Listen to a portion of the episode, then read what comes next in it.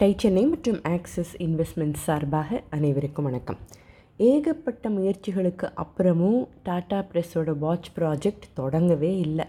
ஆராய்ச்சிகளுக்கும் தொழில்நுட்பத்துக்கும் ஏகப்பட்ட பணம் செலவாகிக்கிட்டே இருந்தால் சுற்றி இருக்கிறவங்க எல்லாரும் கேள்வி கேட்க மாட்டாங்களா? ஆயிரத்தி தொள்ளாயிரத்தி எழுபத்தி ஒன்பதாவது வருஷம் இவங்களுக்கு அதிர்ஷ்ட காற்று வீச தொடங்குச்சு. அது என்ன அப்படின்னு இந்த பகுதியில் பார்க்கலான்னு தானே போன பகுதியில் முடிச்சிருந்தோம். என்ன ஆச்சு தெரியுமா? டெல்லியில் அரசு பணியில் இருந்தாரே ஐராவதம் மகாதேவன். அவர் தமிழ்நாடு இண்டஸ்ட்ரியல் டெவலப்மெண்ட் கார்ப்பரேஷன் அதாவது டிட்கோவுக்கு சேர்மன் அண்ட் மேனேஜிங் டைரக்டராக பதவி ஏற்றுக்கிட்டு திரும்பி வந்திருக்காரு இங்கே. ஒரு நாள் இவர் ஜக்சீஸ் தேசாயை கூப்பிட்டு ஒரு விஷயத்தை சொல்லியிருக்கார். அதாவது வாட்ச் உற்பத்தி செய்யறதுக்காக டிட்கோ ஒரு ஃப்ரெஞ்ச் நிறுவனத்தோடு பேசிக்கிட்டு இருக்கிறதாவும் இதுக்கு ஒரு சரியான ஜாயிண்ட் வெஞ்சர் பார்ட்னரை தேடிக்கிட்டு இருக்கிறதாவும் டாடா ப்ரெஸ்ஸுக்கு இதில் இன்ட்ரெஸ்ட் இருக்குமா அப்படின்னும் கேட்டிருக்கார். கரும்பு தின்ன கூலியா வேணும்? சொல்லுவாங்க இல்லையா? உடனே ஆமாம் அப்படின்னு ஜர்க்ஸீஸ் சொல்லியிருக்கார். இவரும் அனிலும் மகாதேவனை பார்க்க உடனே சென்னைக்கு புறப்பட்டுருக்காங்க. இவங்க வரதுக்கு முன்னால் டிட்கோ சில லோக்கல் பார்ட்னர்ஸ் கிட்ட பேசிக்கிட்டு இருந்தாலும் ஒன்றும் சரிப்பட்டு வந்திருக்கல.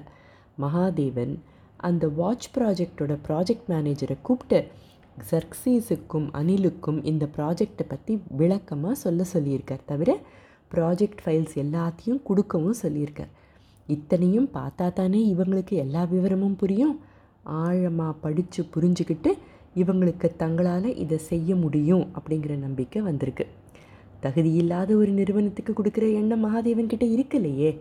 இவங்களுடைய திறன் ஆர்வம் இதையெல்லாம் பார்த்து இவங்களால் இதை நிச்சயமாக செய்ய முடியுங்கிற நம்பிக்கை அவருக்கு இருந்தது. அவருக்கு பின்னால் வந்த டிட்கோவோட மேனேஜிங் டைரக்டர்ஸும் இந்த ப்ராஜெக்ட்டுக்கு பெரிய அளவில் ஊக்கம் கொடுத்துக்கிட்டு தான் இருந்திருக்காங்க.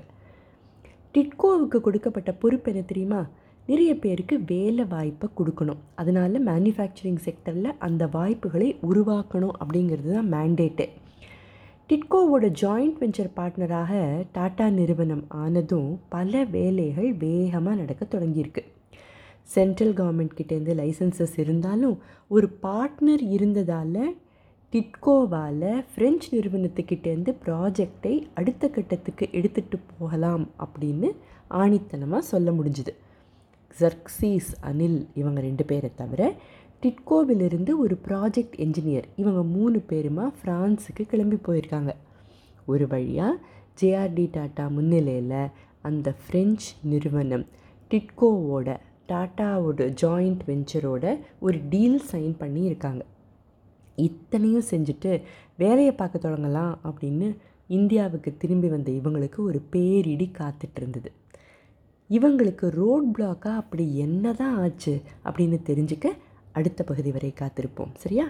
பிஸ்னஸ் கதை கேட்க எங்களுடன் தொடர்ந்து இணைந்திருங்கள். அதுவரை டை சென்னை மற்றும் ஆக்சிஸ் இன்வெஸ்ட்மெண்ட்ஸின் சார்பாக அனைவருக்கும் வணக்கம்.